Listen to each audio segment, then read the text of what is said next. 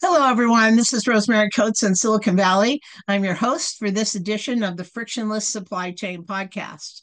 I'm the executive director of the Reshoring Institute, where we help companies bring back or expand their manufacturing in the US. And I'm a contributing writer to Supply Chain Management Review.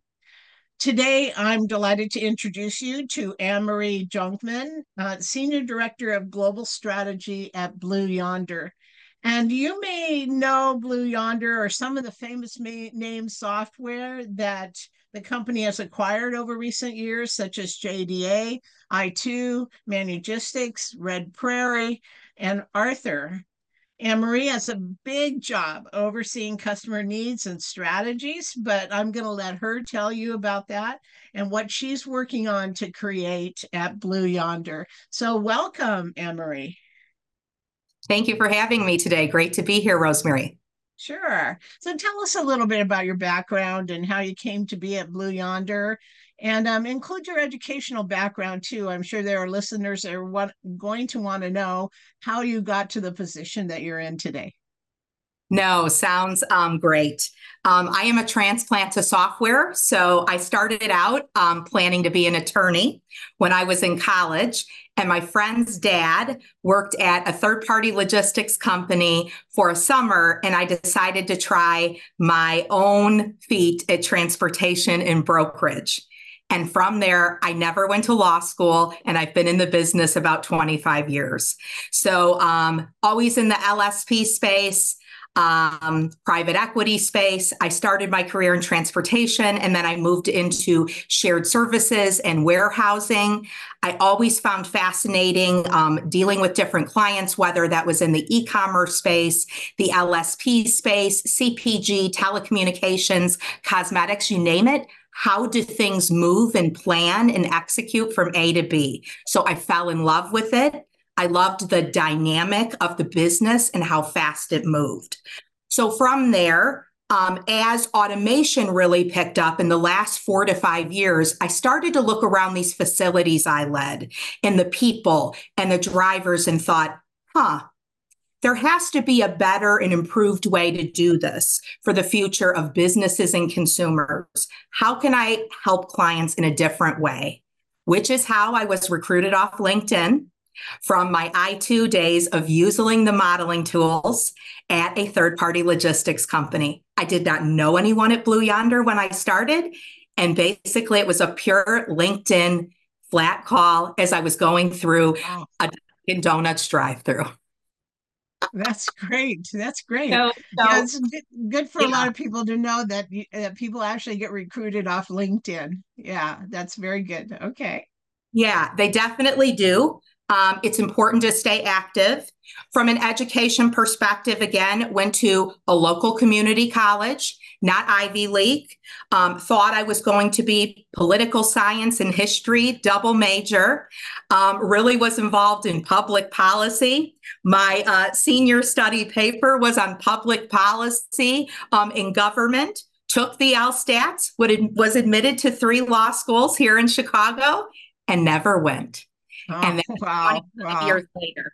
So obviously, as you move along, um, you know, master's programs in automation definitely have done some great certificates from some of the best um, Ivy League schools that I have as kind of time moved on and really perfected my craft, not just communication, understanding strategy. So um, I did a program at uh, Tuck in a few other areas. And this is where, you know, solutions companies or consulting companies really engage and invest in their employee to kind of bring that education forward of how you approach strategy. So very well-rounded career, um, being curious, being closest to the people on the floor or the automation or the root causes really causes you to advance your career in this industry. You care, you have a passion, it's always moving. So if I can get here, anybody can. I, I love that. So many of the people we talk to on this podcast, many of the women that we talk to on this podcast, uh, have uh, come up through the ranks in various positions and uh, have done operations and all sorts of things. And I think it's really good advice that uh, women think about various opportunities as they're moving upward in their career uh, to experience different industries and, and different companies and so forth. So good for you. That's wonderful to give us a yeah. little bit of background about Blue Yonder. I, I, know the company, as I mentioned before, has done significant acquisitions over the past few years, i2 and JDA and Manugistics. That's a pretty broad range of supply chain solutions.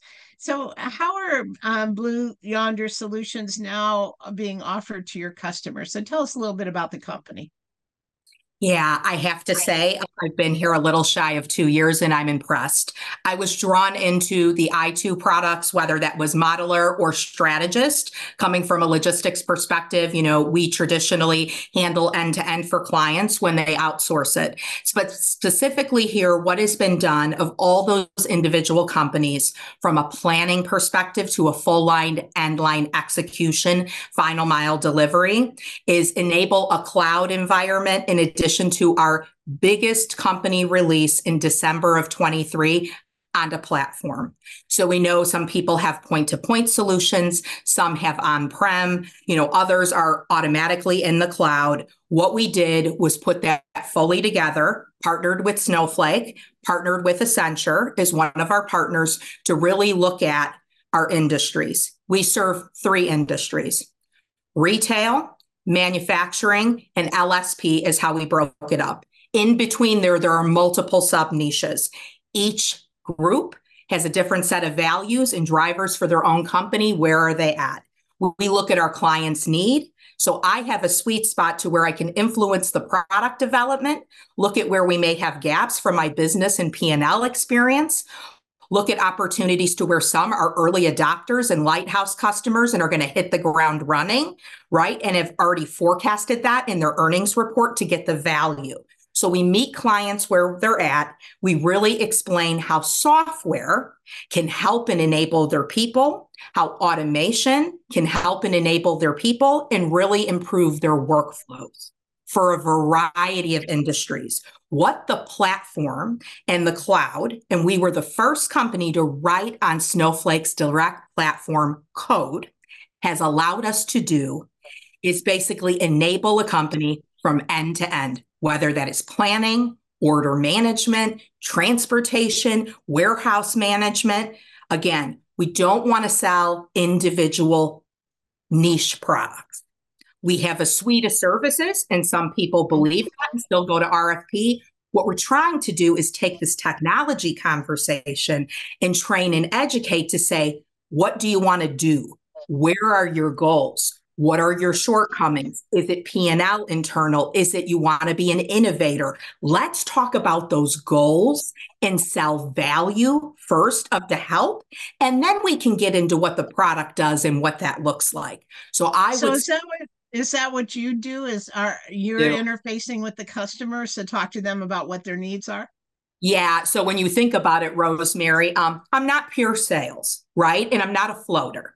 I definitely sit under the business strategy, but my internal customers are obviously sales, pre sales, as well as our support organizations. But my number one customer is our external customers. They want a person that has been the P&L owner, if we're selling an execution system. Why is this better and from the competitor? Does this work? Why do I need a suite of services? How is this different?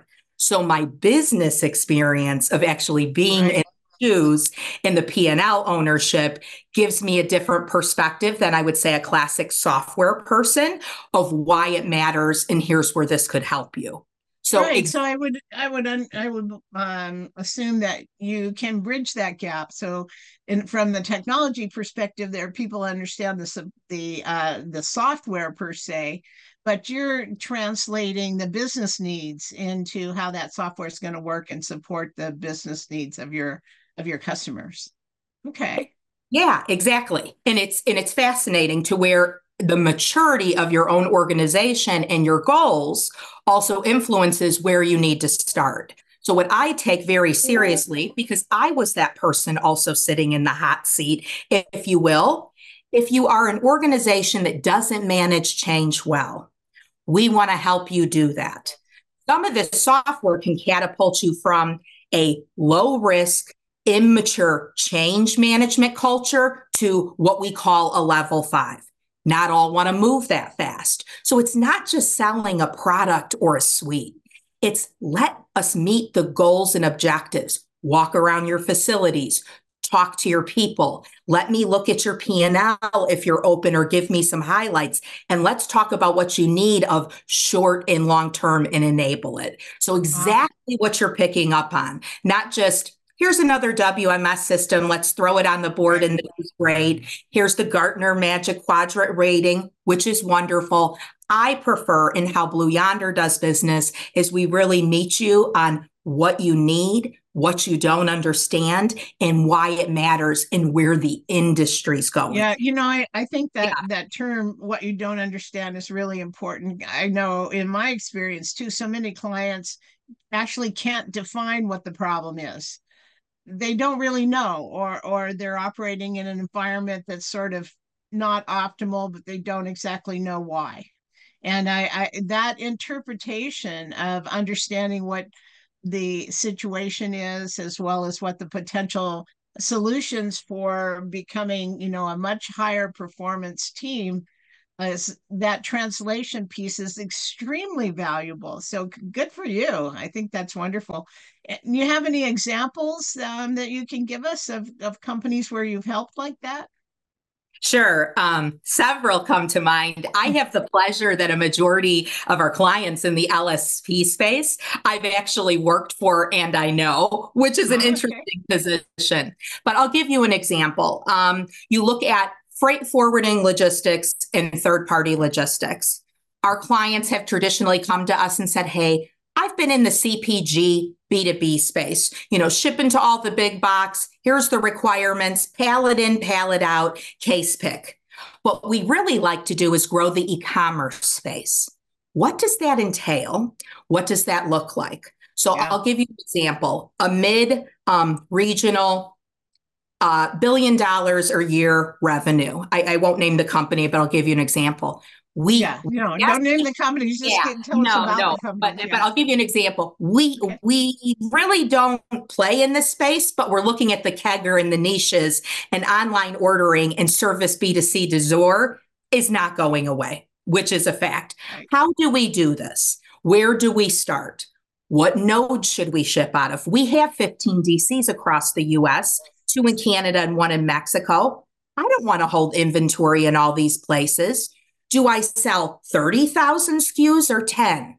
So it's using that business experience of where do you want to go? Are you doing high prestige cosmetics? Are you shipping clothes? Are you shipping items that would go to um, what I'll call a small box um, holding store? We look at your channels. Do you have a planning system? Do you need an order management system? Where should I carry this stock? We don't want to put things in areas that don't have demand to sit there and look at all these inner working transportation costs. So, what we do with the client, and I don't want to say this is we have professional services, but before the sale even happens, is we sit down and do a really simple framework of here's where we need to start. And software, you hear a lot about waterfall versus agile, right? That's about pure software implementation. Many of our clients want to work in an agile environment, but from a project PMO management perspective, we may need to go waterfall and start in one area with a pilot and go through, if you will, that 50 point inspection to say, here's what you do, here's how we can help you, and run some tests, prove the model, in the value, and then you can sell it to your internal board and then roll out from there. That, that has that, been extremely successful. Yeah, I, you know, I've um, so in my history too, I worked for SAP for a number of years. We did the same thing. We did a front end business assessment and uh, mm-hmm. gathering information regarding how the business worked and what the solutions might be. And I, it makes a world of difference if you are um, thoughtful about what that business need is before you start configuring the software. So it's really helpful, sort of a front end piece. Um, so good to know. Uh, any other examples besides 3PL? Anything else you can tell us about? Yeah, um, another another great example is you go into an area, let's say janitorial services. Another one comes to mind. And from a planning perspective, you have folks planning in three or four distribution centers as a planning extension that are independent of all the other distribution centers and clients. So you're holding stock for those local deliveries in that area times three or four locations. So let's not even get into execution, but from planning. Do we need inventory in all of those locations? We're ordering the same inventory in all the locations. We don't have an idea of supply or demand or even the need. Is there specific lot codes or code dates that I need to actually consider and record in a system for liabilities perspective. So a really simple planning system of being able to automate and centralize those tasks and rely on machine learning. That's just a demand forecast. And again, I hate to keep bringing up the spreadsheets. They're still out there, right? It's typically a shared drive, sharing spreadsheet with their own local flavor of math, putting it together. And what you end up with is obsolete stock, expired stock, a really simple planning system of tying the folks together. And I don't mean eliminating people but having a business sense of this is the impact to our business. Here is the demand. Here's the centralized reporting. So when a client comes in and says, Hey, I have a promotion coming up in the spring and this is December. What do you think I need? And here's my footprint. There's an educated way to talk about that using software. It's not yeah. just AI, it's machine learning and simple. It's something as easy as that that make people's lives better instead of every time you touch the spreadsheet, it changes and you yeah, that's a that, that's a great example. I think um, I, I, I think everybody uses spreadsheets, right? Um, I had a, a client a few years back uh, that was in the flooring business, and they had uh, were managing their inventory for about 200 stores on spreadsheets and had a big promotion coming and the guy that was running the the planning they were actually manufacturing in China and the guy that was running the planning for for getting that product to all the stores and for the promotion accidentally deleted a line item on the spreadsheet which oh. was one of the major sellers so they were stuck with all this promotion they had spent all kinds of money on advertising and so forth and had no inventory um, because the line that line item had been deleted. Those kind of errors are very costly. And uh, of course in this particular case the, the customers could you know walk away and go to some other store and order their product from another store. So they lost that business as a result and uh, you know implementing a system at least you don't have to worry about that kind of horrible thing happening. And of course when you're using spreadsheets as you know uh, everybody has a different methodology and you know trying to figure out what somebody else did on their spreadsheet is torture torture right? Exactly um, exactly. yeah. we um, definitely have our learnings from growing up in this industry um, about spreadsheets. I agree with yeah. you Sorry yeah. to hear that about your client, though. That's yeah. a tough one. Well, yeah, yeah, yeah, and you know, so I mean, a simple solution was to implement uh, uh, another module of SAP, for example. Sure.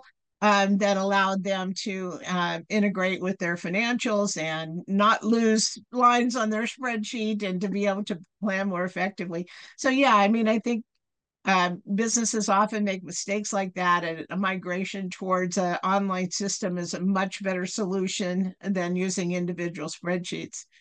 Okay, so um, there are a few areas that are very high concerns for supply chain professionals these days, such as returns processing. I know that's one of your favorite topics, and the use of AI in analyzing operations. Everybody's talking about AI these days.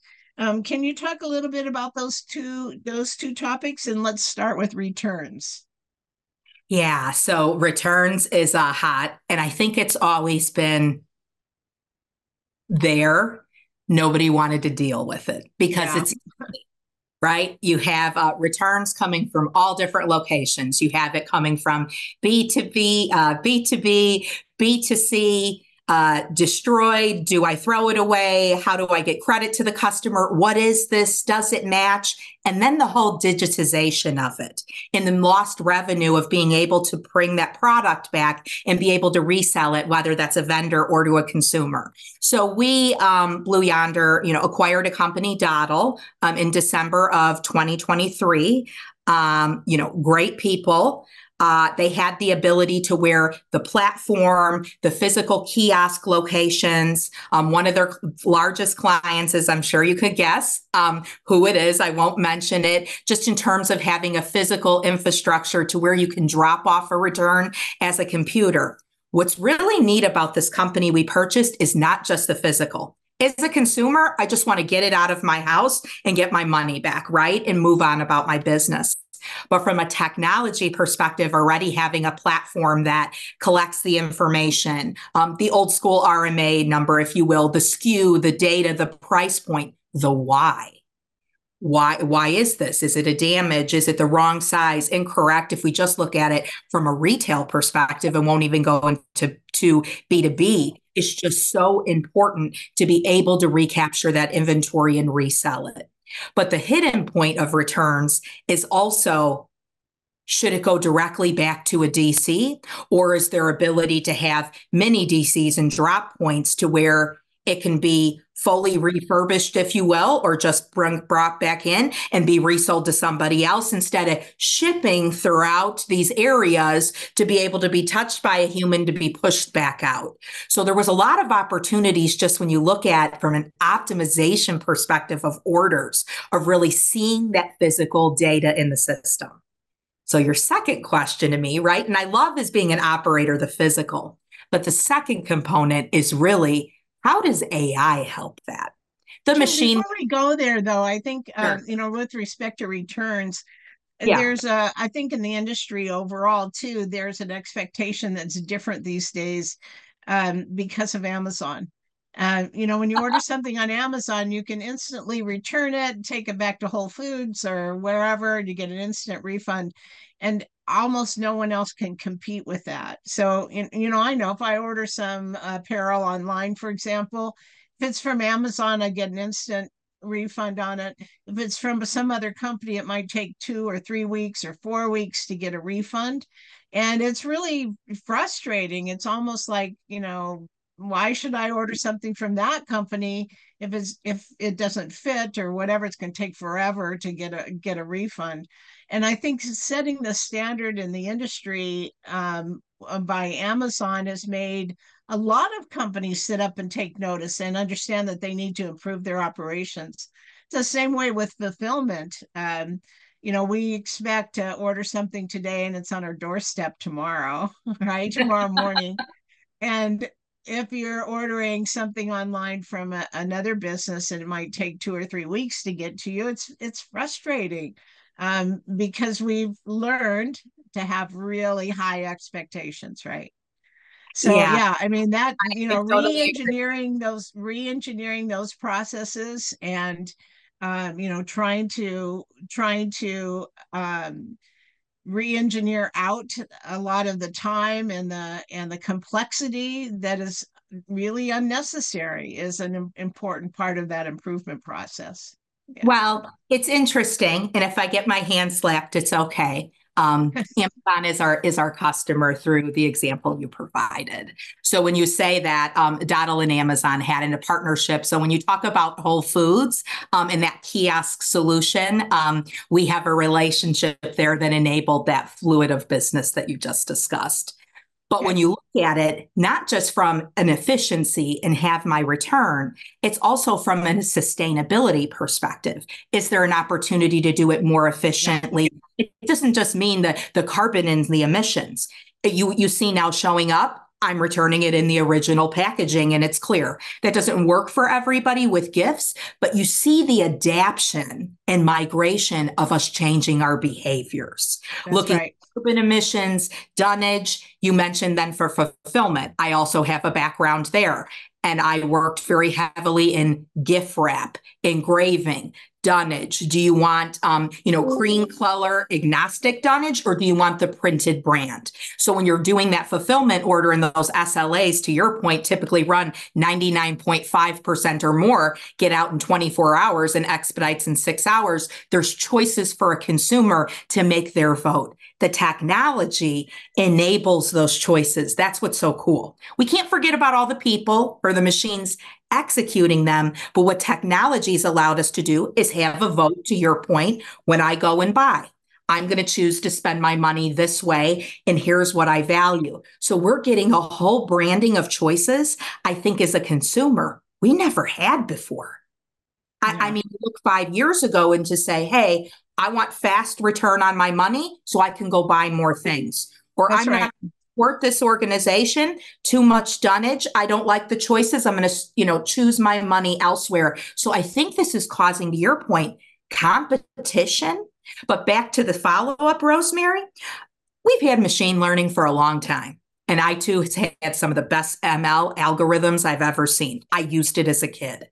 But generative AI and the prediction of what we see coming back in the data and predicting what that business is going to need or that individual consumer may need. We have mounds and mounds of data and always have, but now what it's allowing to do is use those algorithms and codes and patent to really look at what are some of the best choices. To be frank, I was an analyst as well. We did some of that ourselves, but this is now on steroids like that to enable the client what do you want to be? What do you want to do? And that's where the benefits of the cloud and a state of the art platform come in from an end to end execution place. You didn't have that before. So, really exciting stuff. Very exciting. What do you consider, or what recommendations um, do you have for companies that are considering AI. I know it's a it's a little scary for a lot of companies not understanding what it is or what the benefits are, and uh, mm-hmm. you know it's like it feels like a big out there. And where do you start? You know, where do you start picking the flowers, right? um, it's interesting. So when we talked a little bit about my role in moving over to software, we look at the maturity of the organization, and we want to be so frank in that debrief of what are your problems? What do you see? One of the other questions I always ask Are your clients asking you about AI? Do you folks have a data scientist on site? If you don't know what it is, do you know what generative AI is versus AI versus machine learning? Let's kind of start and talk about that. So it's really looking at okay, what are your processes? What systems do you have? Do you have multiple? Do you have systems that are being connected? Are you on prem?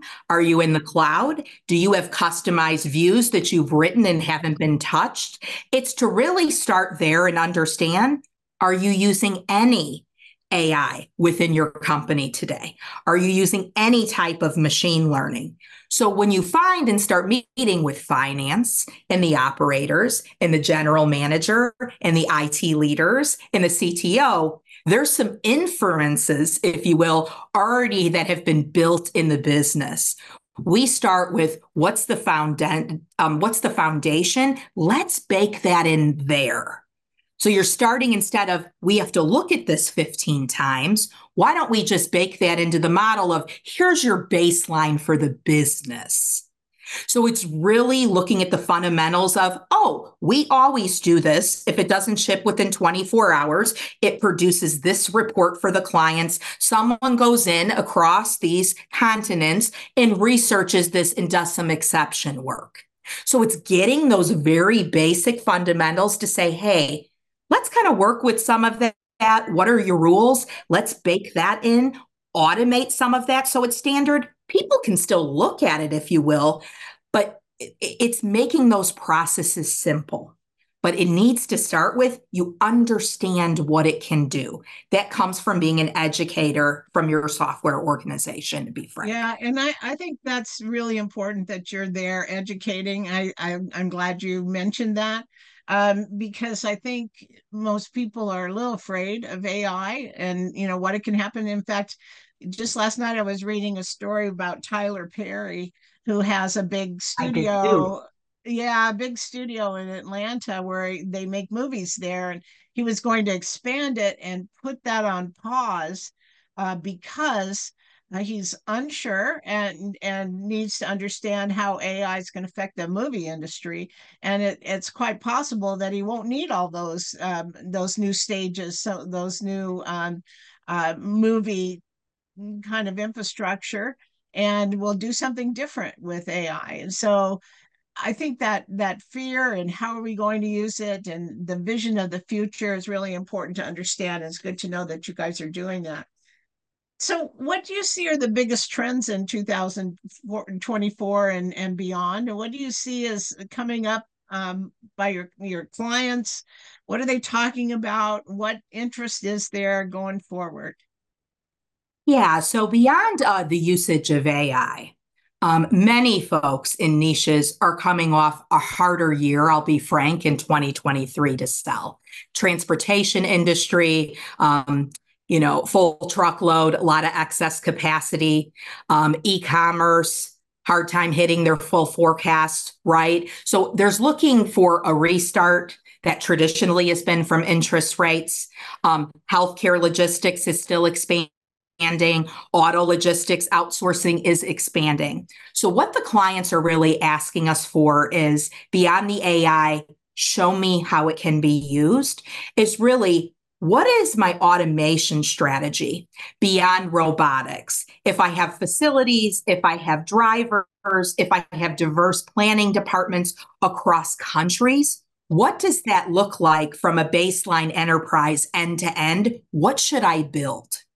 Really, really interesting. Really yeah. interesting that supply chain people have gone from execution, moving boxes around the world, to thinking about uh, uh, about software and how software tells them where the boxes are moving around the world. It's a it's a big leap, and I think um, yeah, you know, some people are talented enough to move from an execution position into a strategic thought position.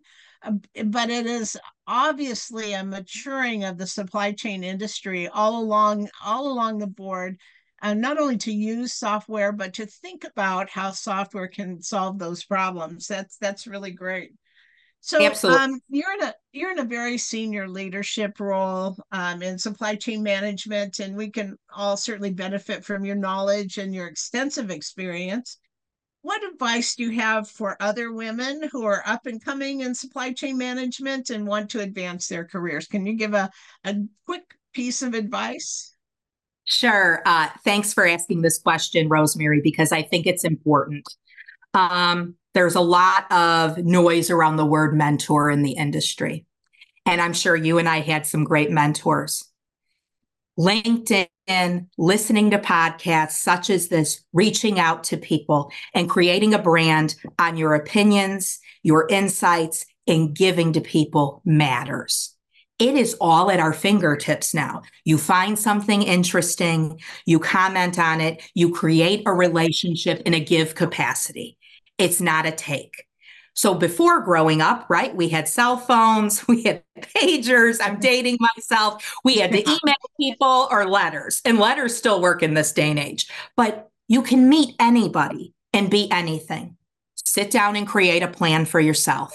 Take the time. What is your 5, 10, 15, 20 year strategy? Have goals for this year beyond your organizational goals of what you want to do.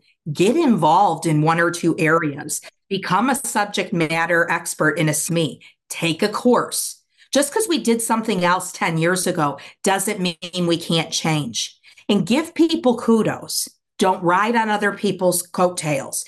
Invest in yourself and really make relationships with people from all age ranges.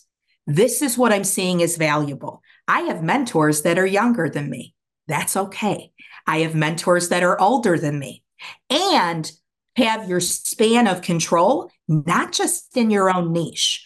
I follow people and have relationships outside my bubble, if you will, to call me out, to have a different perspective, or have you thought of, Ann?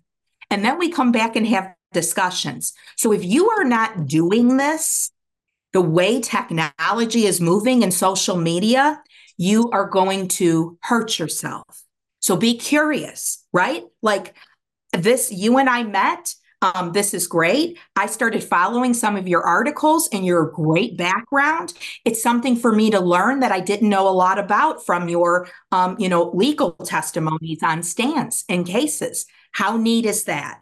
So please, let's move forward and help each other. Let's not judge and let's be bigger than what we want to be and not just advice. This school, this relationship, this um, hierarchy. Set yourself some goals and some t- intentions and learn. That's all it Ah, takes. that's great advice. I, Yeah. like- I like to tell my uh, my interns learn something new every day. so, There you go. Yeah, yeah. Um, but I think that's great advice, and and um, uh, certainly looking for mentors in different areas and and so forth. Very important. Okay, so um, Ann Marie, how do people contact you if they want to get in touch with you? Sure. So a few things. I am on LinkedIn. So um, Ann Marie Jonkman. I think it's a Jonkman Dynamic Leader. So coined that one about 20 years ago. And then our website is blueyonder.com if you want to check out our solutions and some more industry insights. And then again, I also have on LinkedIn my uh, company email, annemarie.jonkman at blueyonder.com.